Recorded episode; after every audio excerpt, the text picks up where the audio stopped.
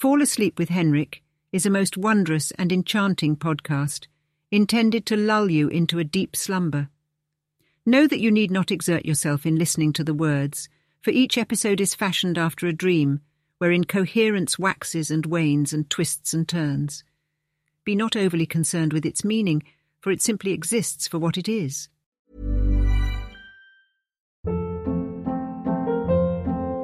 Hold up. What was that? Boring. No flavor. That was as bad as those leftovers you ate all week. Keke Palmer here, and it's time to say hello to something fresh and guilt-free. Hello Fresh. Jazz up dinner with pecan-crusted chicken or garlic butter shrimp scampi. Now that's music to my mouth. Hello Fresh. Let's get this dinner party started. Discover all the delicious possibilities at hellofresh.com. A lot can happen in three years, like a chatbot may be your new best friend. But what won't change? Needing health insurance. United Healthcare Tri Term Medical Plans, underwritten by Golden Rule Insurance Company, offer flexible, budget friendly coverage that lasts nearly three years in some states. Learn more at uh1.com. Many of us have those stubborn pounds that seem impossible to lose, no matter how good we eat or how hard we work out. My solution is PlushCare. PlushCare is a leading telehealth provider with doctors who are there for you day and night to partner with you in your weight loss journey. They can prescribe FDA-approved weight loss medications like Wegovy and Zepbound for those who qualify. Plus, they accept most insurance plans. To get started, visit plushcare.com slash weight loss. That's plushcare.com slash weight loss.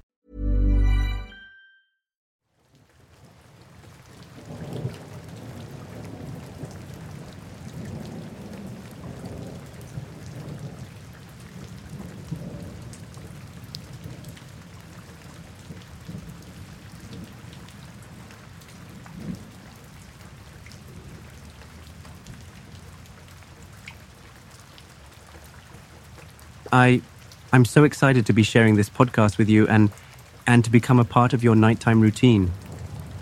Each episode is an hour of random and unstructured conversation designed to help you relax and drift off to sleep. Whether you're looking for a change from typical sleep aids or just want a calming presence as you drift off, Fall Asleep with Henrik is here for you. As your host, I promise to talk about anything and everything in a way that's both engaging and soothing. I know how important a good night's sleep is, and I want to do everything I can to help you get there. That's why each episode is carefully crafted to be just the right amount of background noise for your mind to wander, without being too distracting. So, whether you're winding down after a long day at work or just looking for a way to relax and unwind, I invite you to join me on this journey. All you need to do is press play, lay back, and let me become your nighttime friend. I promise to be with you every step of the way until you fall into a deep and peaceful slumber. So, go ahead and make yourself comfortable, grab your favorite blanket and pillow, and let's get started. This episode will be just like all the others in the series. Uh, try it out. A test. Let's see where we end up. I have no set paths. It's like I'm moving in a forest in a landscape. It's a bit like when you play Minecraft, or actually any game if you don't have high environmental rendering to save on graphics card power. Now it's like the world slowly fades in if you move too fast. Then you suddenly find yourself in a void. The world hasn't had time to render around you. That's how it is, and that's why I have to move slowly at the beginning so that the world has time to render around me This will be a story about about a waving field of wheat, when where the fields of wheat bow to the wind. Where does that text come from?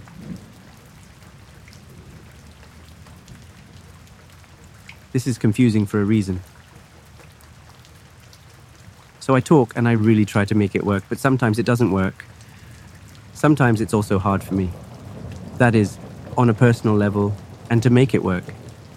I simply don't always have all my horses at home. I've always been envious of people who have who have that thick, waving hair. I myself have pretty thin hair, as a follower actually referred to. that it looked a little like a cute little tuft, a tuft of hair. Maybe that's not what you dream of hearing. On the other hand, I can appreciate the tuft of hair in others, but I don't have such I don't have such tender feelings for my own tuft of hair. I have a tuft of hair that only a mother can love.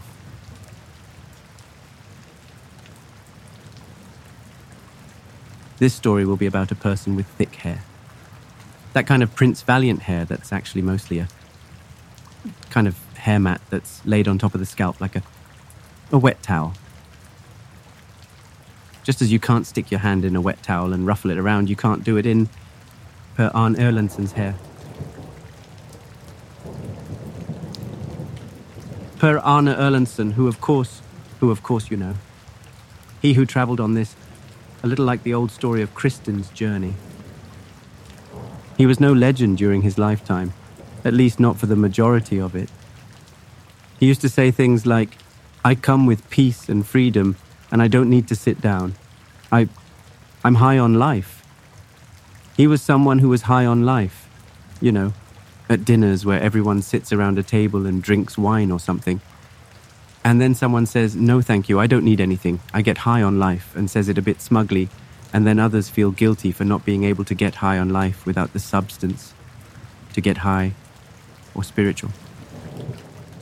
Let everyone go their own way. We're like a single big wave of individuals. Each of us gets to choose our own way of living life, he said. But of course, many people took issue with him, including his own unicorn who had to put up with him he was so self satisfied with his smug smile all the time. He was a fake humble person, there was no humility. You can often see these fake humble people on social media. I know I jump on social media in this podcast. I'm very active in social media, so I have to be careful, I guess. But there's a self imposed a self imposed goodness ideal that isn't genuine, and it becomes so clear when you see it because there's a passive aggressiveness in these goodness posters he was a little like that. So many people took issue with him. They took issue with his Prince Valiant like page boy haircut. They took issue with his, in many people's opinions, naive outlook and his, his maybe slightly suspiciously close relationship with the unicorn. Sorry, that was nothing. That was, they had a platonic relationship.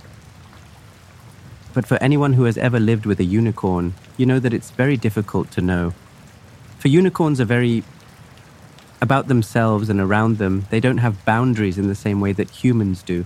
It's difficult to hold, you know. Yes, it's hard to set boundaries with unicorns, especially since it's difficult to know what is horse and what is horn here.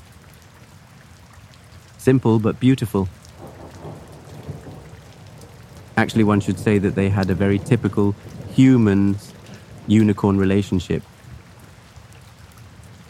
where the human is always a little unsure of where the unicorn is emotionally. The unicorn is more. Suddenly, the unicorn is very angry. And you wonder, what did I do wrong? And the unicorn says nothing. For two days, and you go and wonder, what happened? And put everything on yourself. And it ends up that the unicorn has only thought about its own things and has been in its own world. And the unicorn simply forgets that man exists in time and out of time and are you the least bit relational as a human being? Then you become hurt and nervous when the unicorn chooses to distance himself like that. But people bothered Arne, Per Arne. We can call him Arne for short. So his name was not Per Arne, but Per Arne Erlandsen. First name Arna. They were upset that he was saying things that were so obvious yet completely true. Everyone is equal, so he could say, almost as if he had invented it. And even if he was right in substance, it was the way he said it that drove people mad with rage, and that they were upset that he was all pecoral, simply. So Arne Erlandsen travelled through the countryside riding his unicorn. It is very rare to ride unicorns. Often you walk by its side. Only magical fairy tale princesses are allowed to ride unicorns, and Arne you can say a lot about him, but he was not a magical fairy tale princess, quite the opposite. What is the opposite of a magical fairy tale princess? It's an extremely sync realistic prince, then, but he wasn't either. A kitchen sink realistic prince?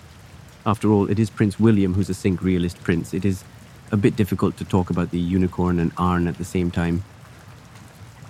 Because they are so different. So, I'll content myself with talking about Arne here. Bengt Arne Erlandson, and then maybe. So I guess I'll sneak into the unicorn a bit here eventually. In any case, people were very annoyed with him when he came there with his nice message.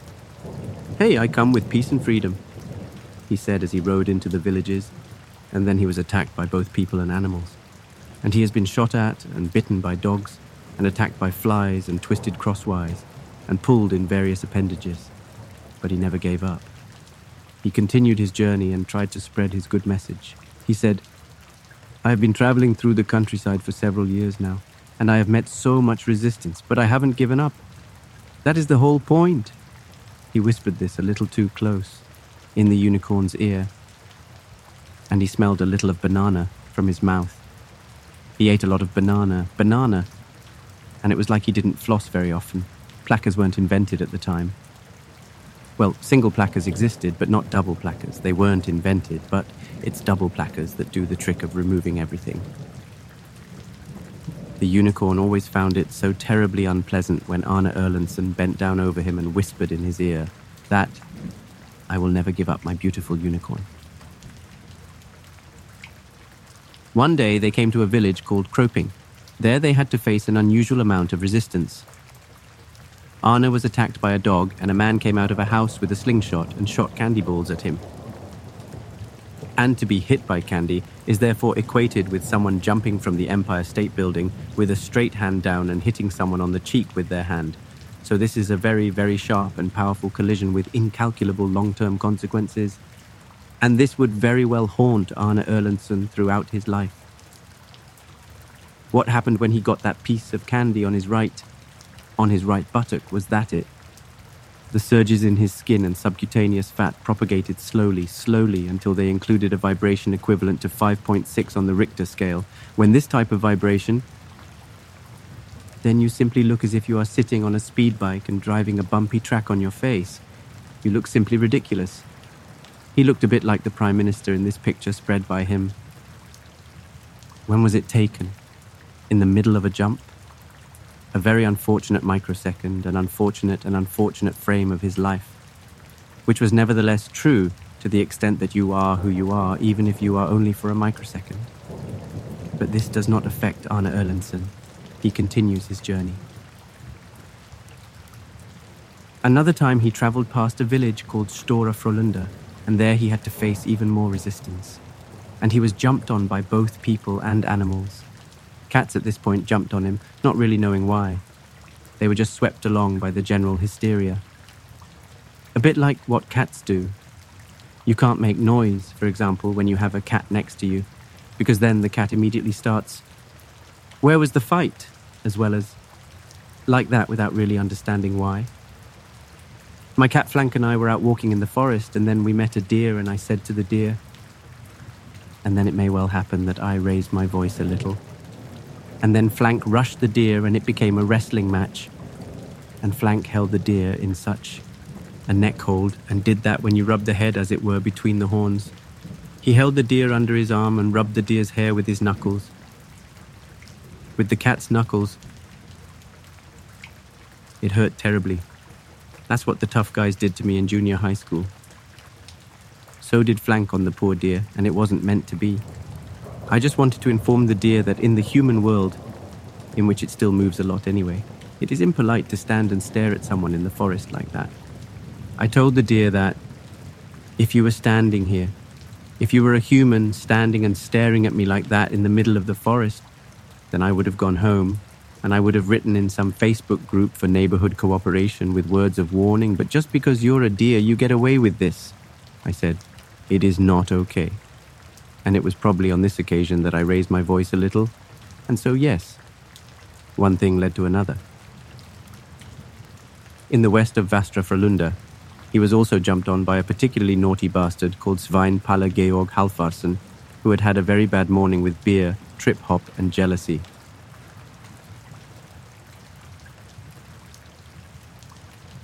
Once again, Arne Erlandsen was chased by a dog in a town called Nesta. The dog was named Gnast and was very aggressive. This was due to the dog thinking it was a wolf, which is where the song I'd Rather Be Chased by Wolves comes from. Is it by Orup or Glanders Espermark? Or who sings it? I don't remember. Arne Erlandsen and his unicorn Bono continue to travel against all odds through these villages, and Arne refuses to give up. He's not giving up. This is his mission. But what is his mission? It has become fragmented over the years. Perhaps there was a concrete idea about what was to be done and with what means at the beginning. But as time went on, Arne Erlandsen has thinned out to the great despair of Unicorn Bono. The unicorn was terribly tired and hungry and complained all the time. It's not usual for unicorns to complain. Often, unicorns have a, well, to use a pun, a stoic calmness. But it's actually. That's what's meant by that, and it has nothing to do with mares, horsewomen. But, but unicorns are usually stoically calm, but Bono was a real whiner. He whined when he hit his hooves. He whined when he hit his mane. He whined when he accidentally poked various animals, people, wandering sticks, and goats with his horn. He looked down at the ground for a little while.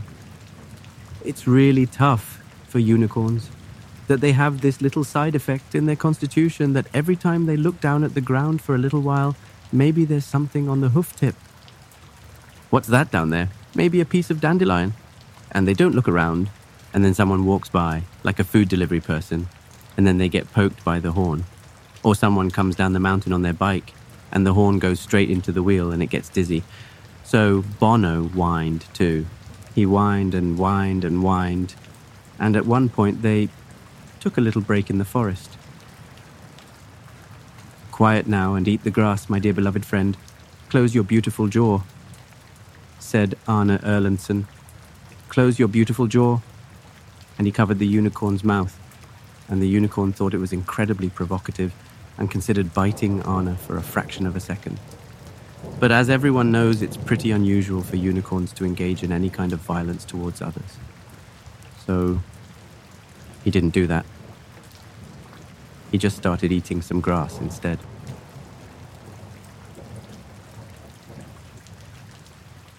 Arne Erlandsen looked at the unicorn and said that he that he understood that it was difficult to be a unicorn in the world of humans. It's a man's world, said Arne Erlandsen. It is difficult to be a unicorn, I understand that.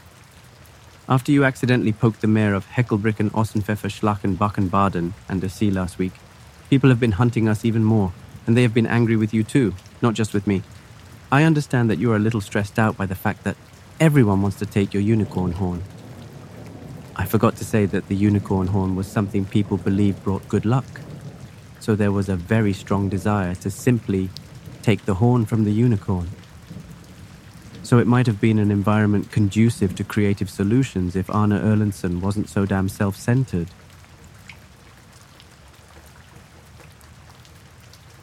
It's something with groups of people or people in pairs when they are subjected to strong external social pressure, then they join together and find a world that strengthens them in what they do. But with Bono and Arne, Arne was so damn not in touch with reality. His message had been fuzzed and become very fuzzy, and the unicorn felt frustrated about that, and you couldn't talk about it with Arne because he didn't understand what the discussion was about. It was as if he was in a different world, which made this potential joining together impossible. Arne Erlandsen could have had a best friend in Unicorn Bono, and Bono could have found a best friend in Arne Erlandsen.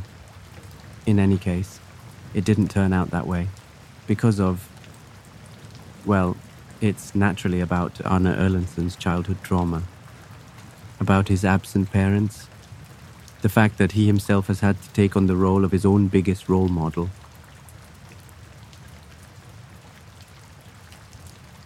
And then they continued.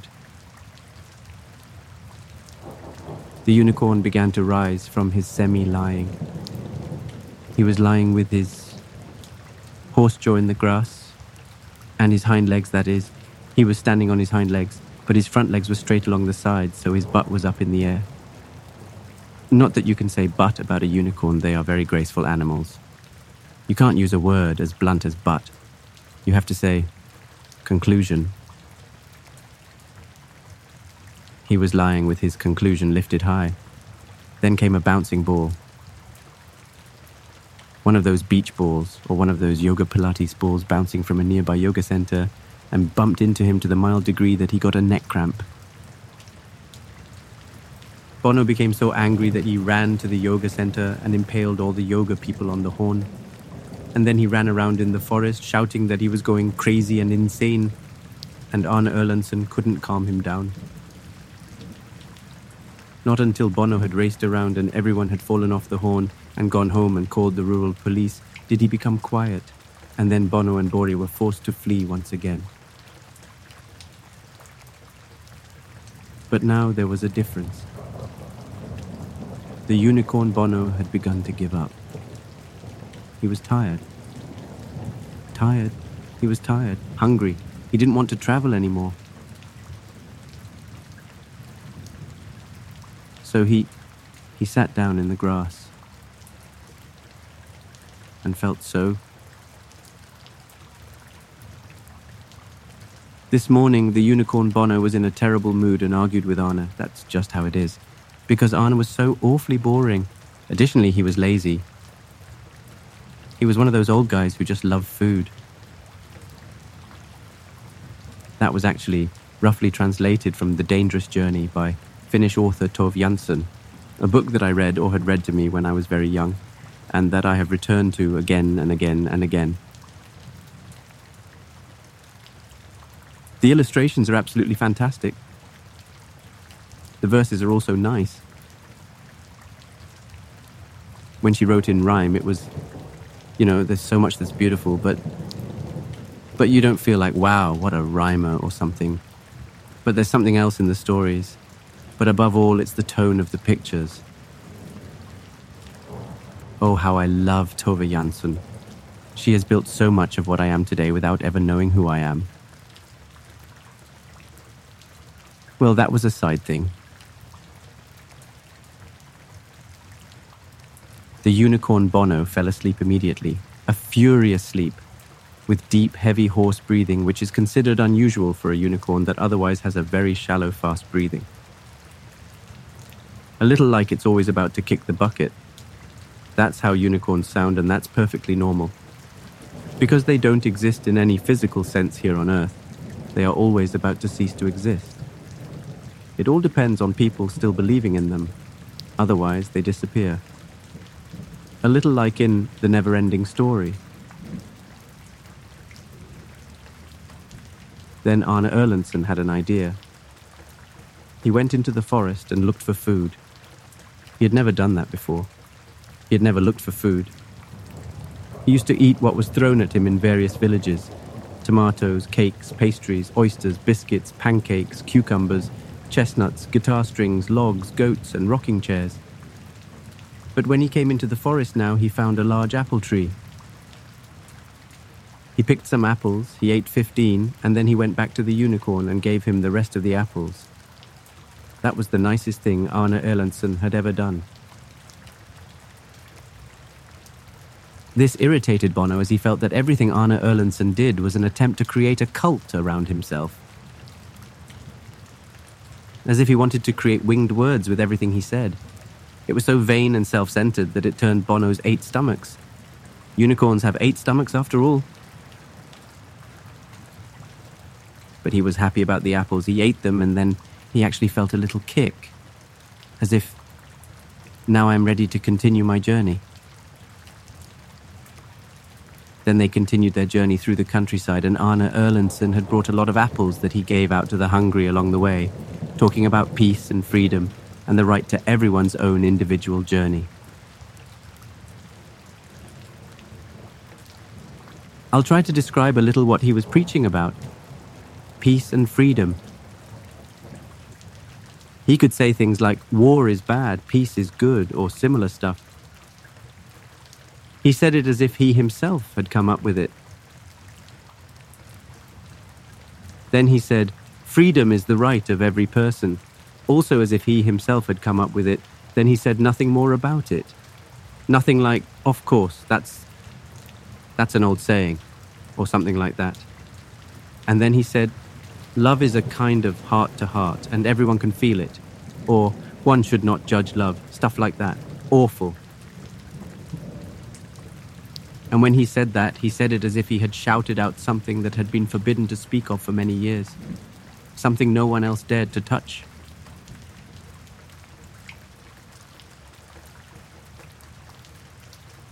One day they came to a small town called Kokomumfu, and the pair made a strong impression on the people there. People's reactions ranged from confusion, shock, anger, to violence. But it was unusual in that the confusion part. The part with confusion and shock was greater than the anger, and therefore also the violence that was directed at the unicorn and rider. This sparked a little bloodthirst, as they say. It's actually a pretty horrible expression. It implies that one has, so to speak, gotten a scent of a new sort of wild game. But that's what happened. Even though it didn't bite into anything and no blood was on any teeth, it was as if Arne Erlandsen felt that perhaps his message had started to sink in, considering that it was no longer 99% of those who heard him trying to throw old rags at him, but just a few. The great majority stood like birdhouses and just looked.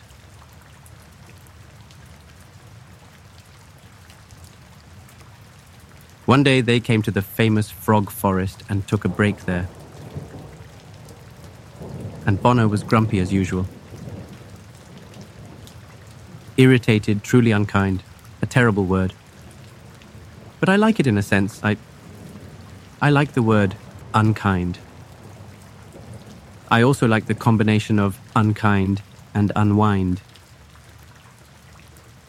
But Bono was here, unkind, and he wouldn't unwind and he started commenting on Arne Erlandsen's Prince Valiant like pageboy haircut, and that was a new low by unicorn measurement. It was low because unicorns do not condescend to comment on other people's hair and physique, or for that matter, characteristics and actions in the way that the unicorn now did. But there is something about this broken unicorn that makes it logical in some way.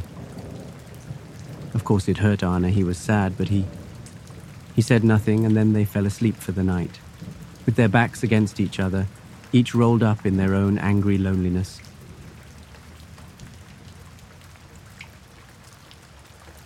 When the morning dawned, two roosters crowed at the north and south positions,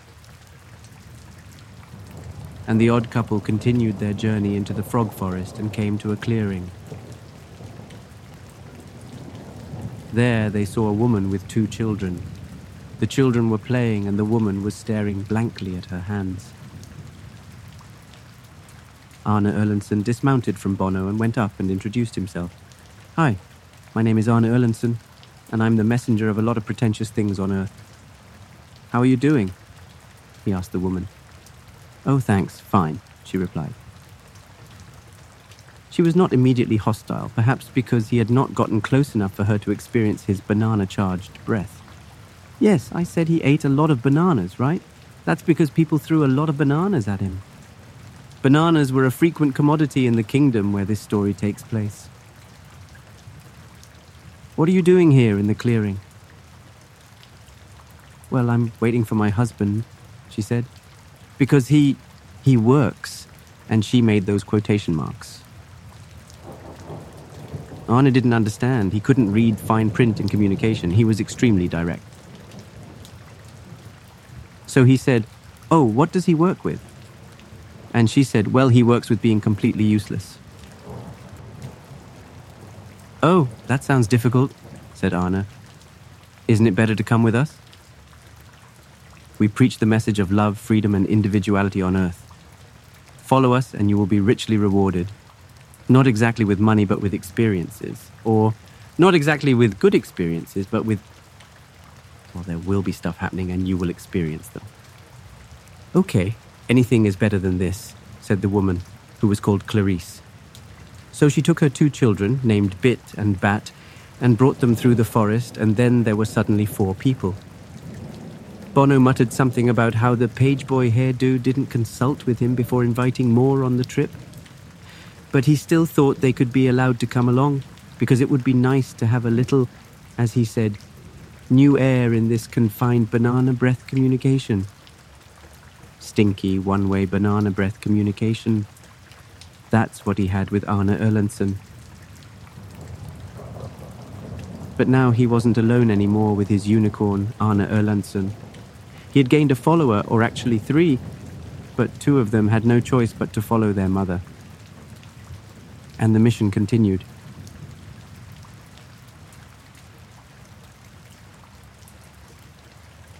After a while, they arrived in another town, and there they met quite a bit of opposition. So someone pulled him in various appendages. A dog bit him in various appendages a rooster that cackled and cawed. So totally unrelated to Arne, it just did it. I thought it was important to mention. And a donkey whose laughter coincided with Arne's own way of laughing, in a very embarrassing way. So it sounded like he was laughing when the donkey laughed, and people thought it was very funny. Hilarious, they said, hilarious.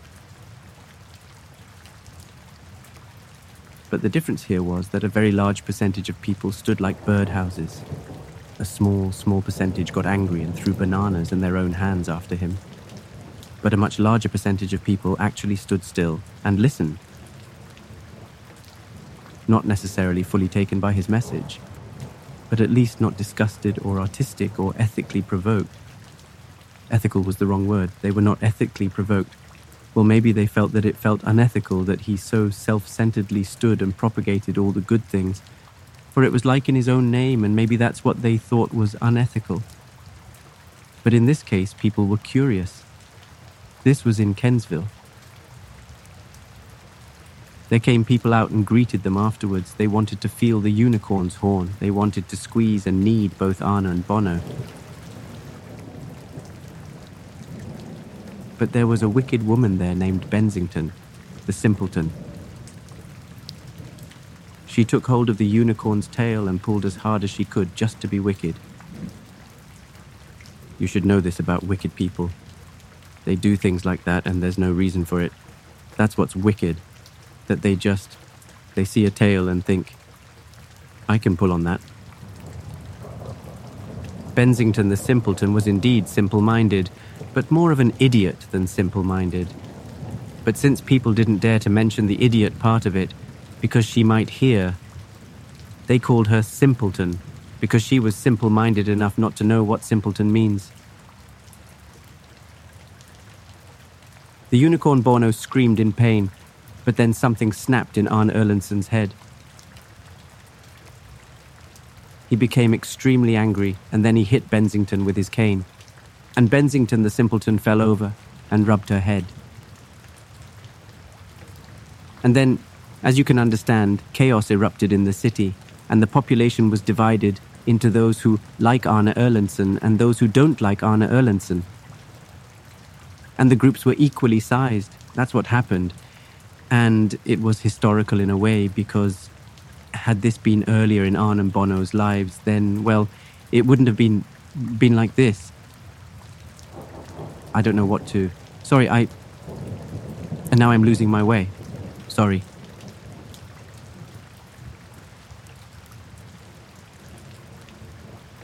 Then, in the past, the largest group of people would be the ones who didn't like Arne Erlandsson. But now the groups were equally sized. And what had made the difference was, as far as Arne could understand, he had visited a village and a foolish bully type person had dragged his unicorn Bono by the tail while he himself preached of peace and freedom. And then he himself hit one of the villagers on the head with his cane. He got criticized for this later by Bono for using violence. But at the same time, Bono was grateful to Arne for defending him during this critical time in a unicorn's life, which one could argue, without being a unicorn oneself, that it is. To be dragged by the tail is a critical moment. Not because I have a tail or even dare to know what it's like to have a tail. Important to remember that you cannot quote me here. I have no source for this. None. Or, you can quote me, but you cannot use me as a credible source in this. Regarding what it feels like or what it's like to be dragged by the tail, but I can at least assume that it is a critical moment when someone is back there pulling and yanking and messing around, right? So there was a mutual gratitude there, even though it didn't always shine through. But there was, of course, the love between Arne and Bono.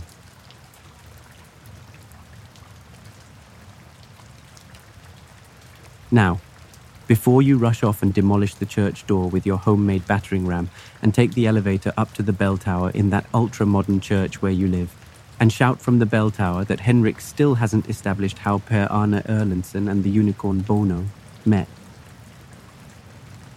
Now I can calm you down by telling you that I will now. Although I can assure you that it's a very, very long story. Arne Erlandsen had always been something of a legend in town.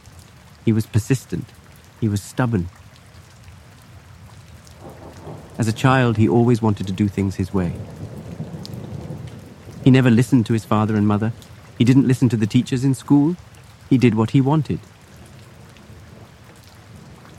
For example, if he wanted to listen to what someone said, he did it, even if he wasn't allowed to. And he had always been different when it came to homework. When someone told him not to do it, he did it. If he wanted to obey his parents in everything they said, although they told him not to, he did it. But he didn't fit in. He had never fit in anywhere. He had always felt outside and alone. But it was like it had become part of his self image. So it had been incorporated into him. He no longer knew. It's a little like. Now that became a story about me, sorry. But I feel like I've never. Throughout my upbringing, I felt alone and on the outside.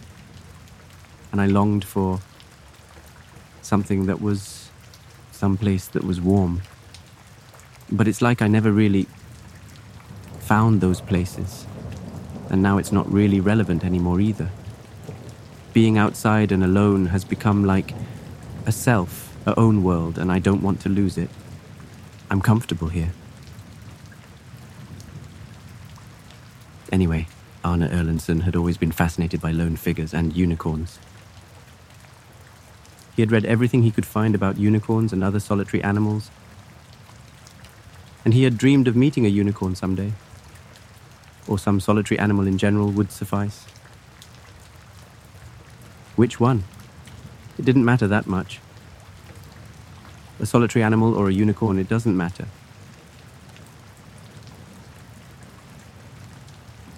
When he was older, he began to believe that it would actually never be possible that he would never meet a unicorn or a solitary animal. But then, one day, he did. Then he met with Bono. One day, he was out walking in the forest. There's a lot of forest here, in this story. I have been inside all day, so I have absolutely no fresh forest references in my body after today. Anyway, he was out walking for a long, long time. And then he came to a clearing, and there he saw a beautiful unicorn standing and tossing its mane like that.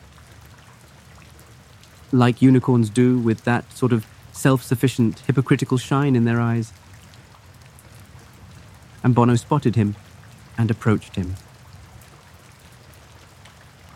And Arne Erlandsen reached out and patted the unicorn on the snout, or what's it called? Sorry, sorry. But what is it called?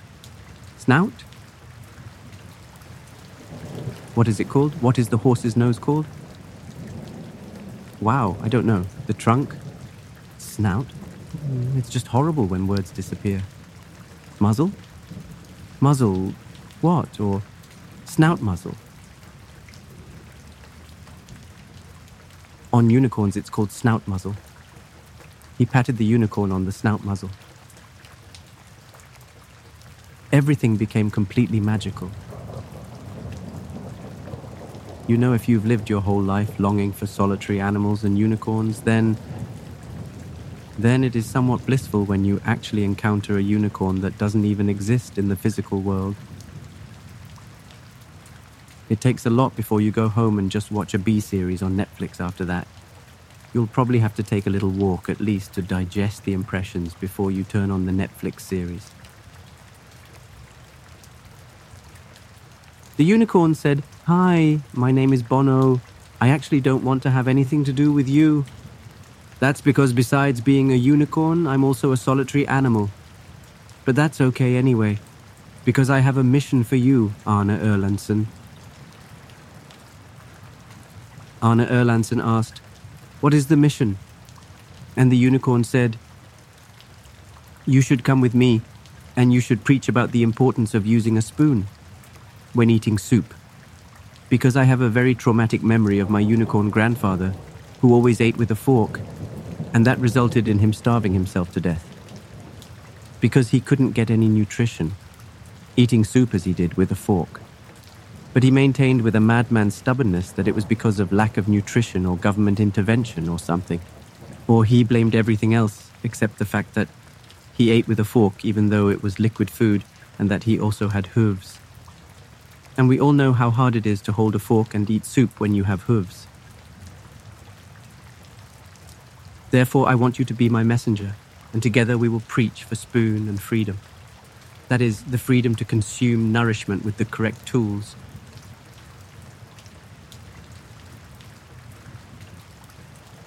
Well, this was a game changer for Arne.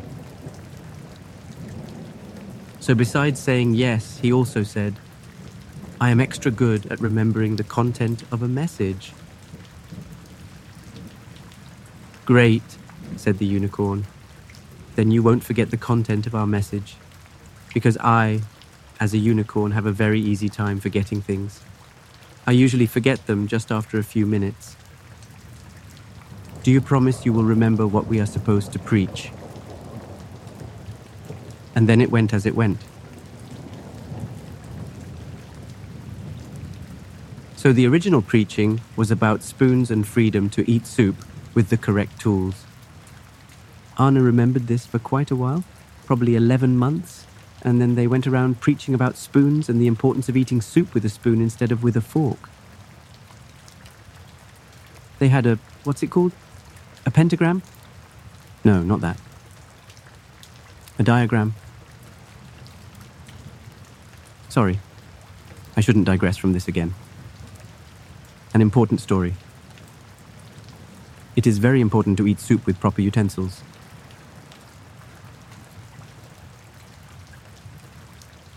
But after a while. The unicorn Bono forgot the message, and since he could no longer remind Arne Erlandsen, he too forgot after 11 months and 12 weeks. Well, simply after 11, 12, 13 months and, and two weeks. He forgot the message, and that was when it became peace, love, and freedom in general. And then Arne just started putting together a bunch of mainstream stuff and somewhere believed that was the message. And the unicorn always had that feeling of something not adding up, but couldn't put his hoof on what it was about, so it wasn't an easy journey they had.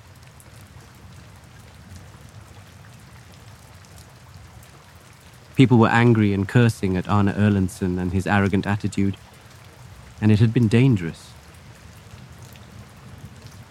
It's dangerous to be bitten, dangerous to be shot, dangerous to have those candy balls thrown at the gluteus maximus muscle. But they continued. And now, before you rush off to the subway and take two stations, run up to your local church and yell throughout your greater city area that what was the story with that woman who they met in the clearing with two children? Are you going to just forget about their story now? No, I say with a calm hand on your shoulder so that you don't fall from the church tower. I'll get to their story now. For this was the beginning of the end of the unicorn and Arne Erlandsen's journey.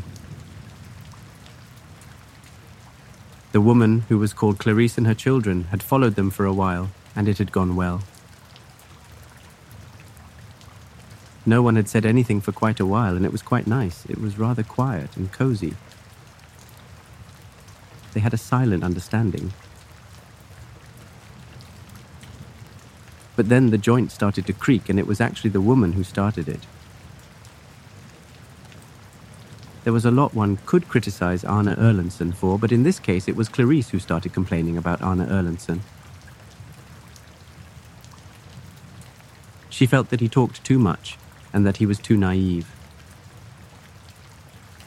And she dared to claim that the page hairstyle was no longer modern. And also, there was this whole banana breath thing to consider. Arne Erlandsen became sad and angry, and he told Clarice that she was free to go her own way if she didn't want to follow anyone with a page hairdo. And then Clarice took the children and went her own way, and Arne Erlandsen didn't try to stop her or follow her. He just looked upon her as she walked off. And then the unicorn Bono got angry because he had started to attach himself to Clarice and her children. And he said, I'm starting to get tired of this. You. You alienate yourself with everyone.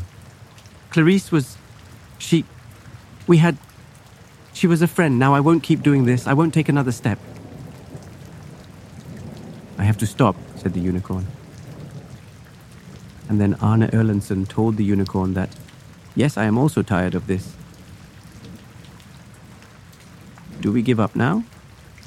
Yes. Maybe it will be better if we continue on our own, they said, and then they kissed one last time. And the unicorn's mouth did not taste like a banana. Of course it didn't when I think about it. It was a surprise for Anna, who had never felt any other taste in his entire life. And then they went their separate ways. And if they haven't stopped walking, they are probably still walking today. And that's the end of the saga. So, what do we learn from this tale? We learn that it is important to remember the original message when embarking on a journey in the countryside. It is important to try to separate oneself from the message, to try to maintain a humble and transparent attitude towards one's own mission, and not to think that one is the message that it makes with people, not to think that one is independent from the message or that the message is independent from oneself.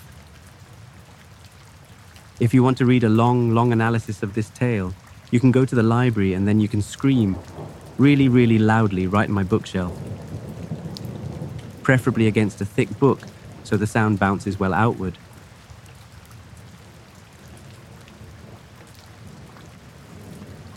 This has been an episode of the podcast Fall Asleep with Henrik. Thank you for still being here. If you like what you hear, please consider sharing the existence of this experiment to people you know or don't know. Additionally, you can find the podcast on Instagram and YouTube, so feel free to drop me a note, a follow, or a like there. Until next time.